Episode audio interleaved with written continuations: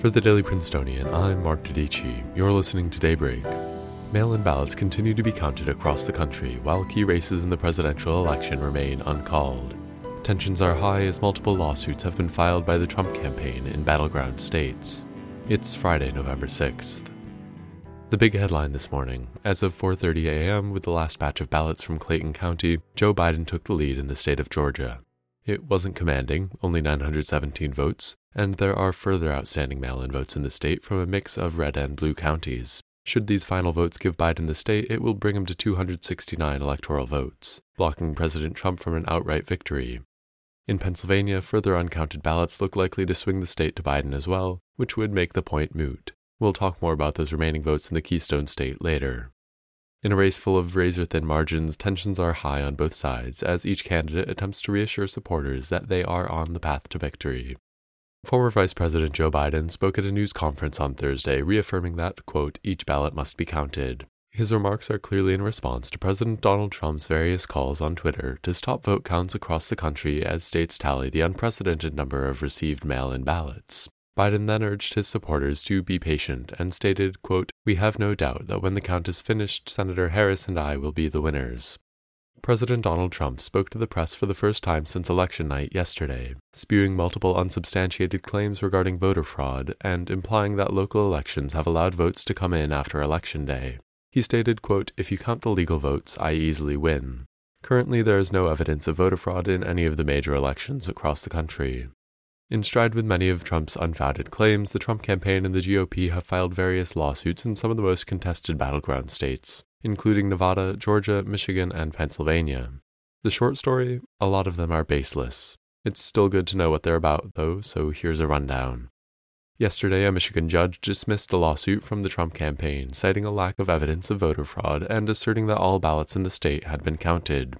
The Trump campaign waged another legal battle in Georgia's Chatham County, calling for 53 absentee ballots, which the campaign claimed were fraudulent, to be thrown out. After local campaign officials testified that all 53 ballots were received on time and in proper condition, a state judge dismissed the case. With the uber thin margins in Georgia, though, a recount in the state seems likely regardless.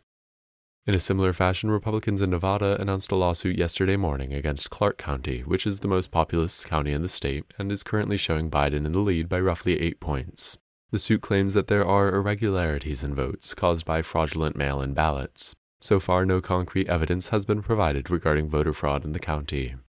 The Trump campaign filed a similar lawsuit in Philadelphia, Pennsylvania, calling to halt vote counting and arguing that representatives from the campaign were not offered sufficient access to monitor ballots as they were counted. The Trump campaign struck a compromise with Democrats, agreeing to allow 60 ballot count watchers in the tabulation room. This prompted the overseeing judge to dismiss the case.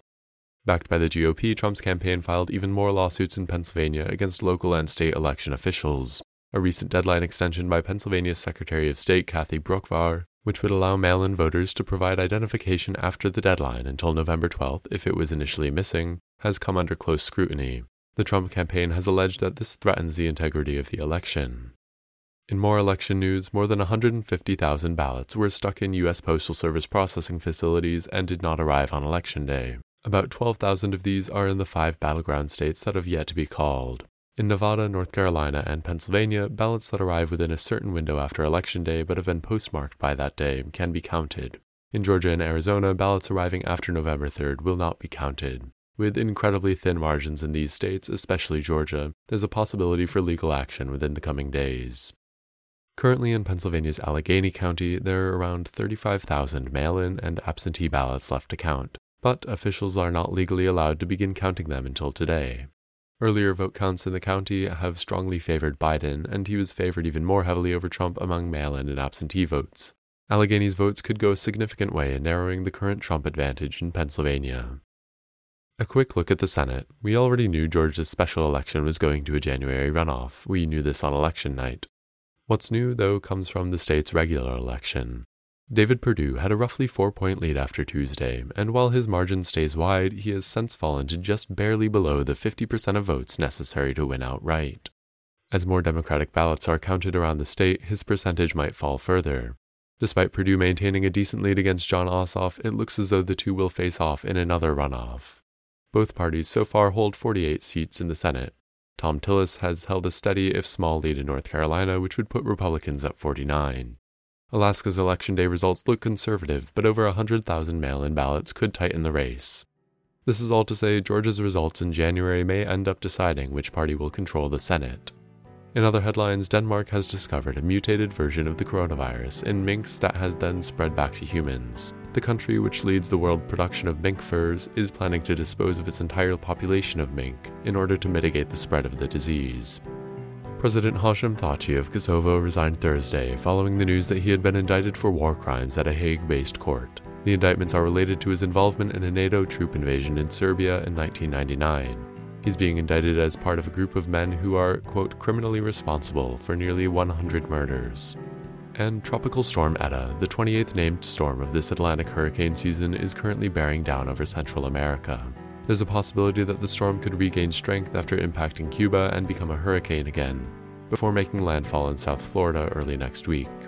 If it makes landfall in the US, it would break records by becoming the 12th named storm to impact the US coast in one season. That's all for a very long daybreak today. Today's episode was written by Francesca Block and Hope Perry and produced under the 144th Managing Board of the Prince. Our theme was composed by Ed Horan, class of 22. For the Daily Princetonian, I'm Mark Dodici. Have a wonderful weekend.